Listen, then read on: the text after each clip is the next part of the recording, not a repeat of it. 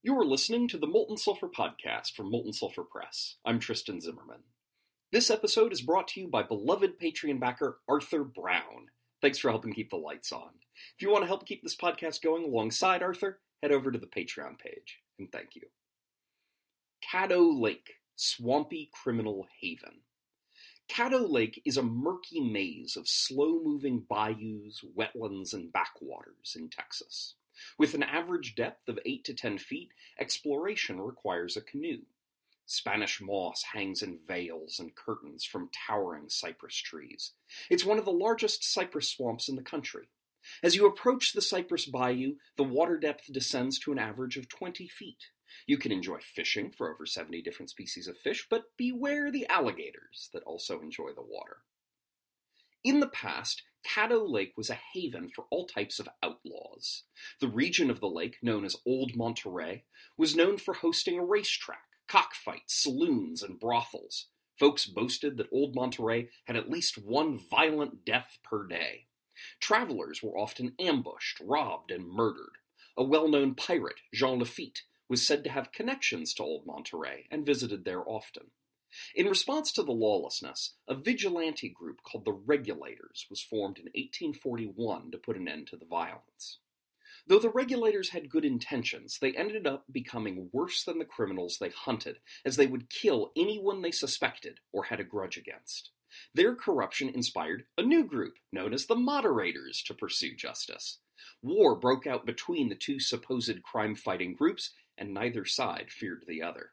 Their war led to frequent lynchings of group members and the murders of a judge, sheriff, and sitting senator for the Republic of Texas. The violence stopped for the most part when prominent citizens wrote a letter to Houston begging for aid and militiamen to arrest the feud leaders. In 1844, a truce was negotiated between the two groups, and the leaders were set free when they paid their bail. Despite the truce, bad blood between individuals continued in subsequent generations. According to some accounts, there have been 20th century disputes that owe their origin to the animosity between the regulators and the moderators.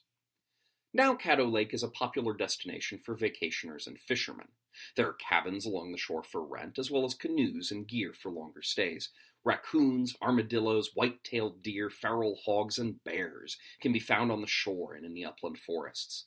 In the swamps, you can find alligators, turtles, frogs, and snakes lurking about. While canoe travel can be more quiet and personal, you might consider enjoying a steamboat ride instead if you don't want to feel too close to the snapping gators.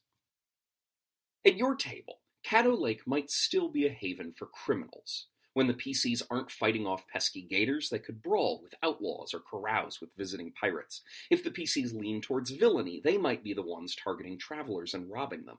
But there's always a crueler criminal, so they might lock horns with the robbers who actually kill people.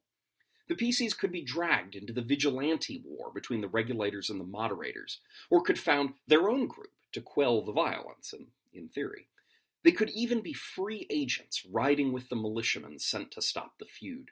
In a twist, the PCs might watch the militiamen succumb to the same corrupting pressures that produced the regulators and the moderators.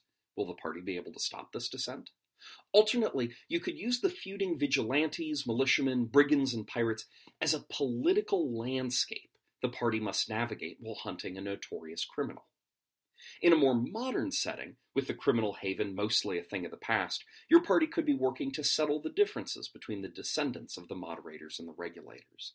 Perhaps a land dispute threatens the peace, and the deed to the land is in a long abandoned cabin deep in the swamp. Interested parties might try to deter meddling PCs by telling backwater poachers that the PCs are undercover game wardens out to end the poachers' livelihoods. Thank you very much for listening. A full transcript of this episode is available at moltensulfur.com. See you next week.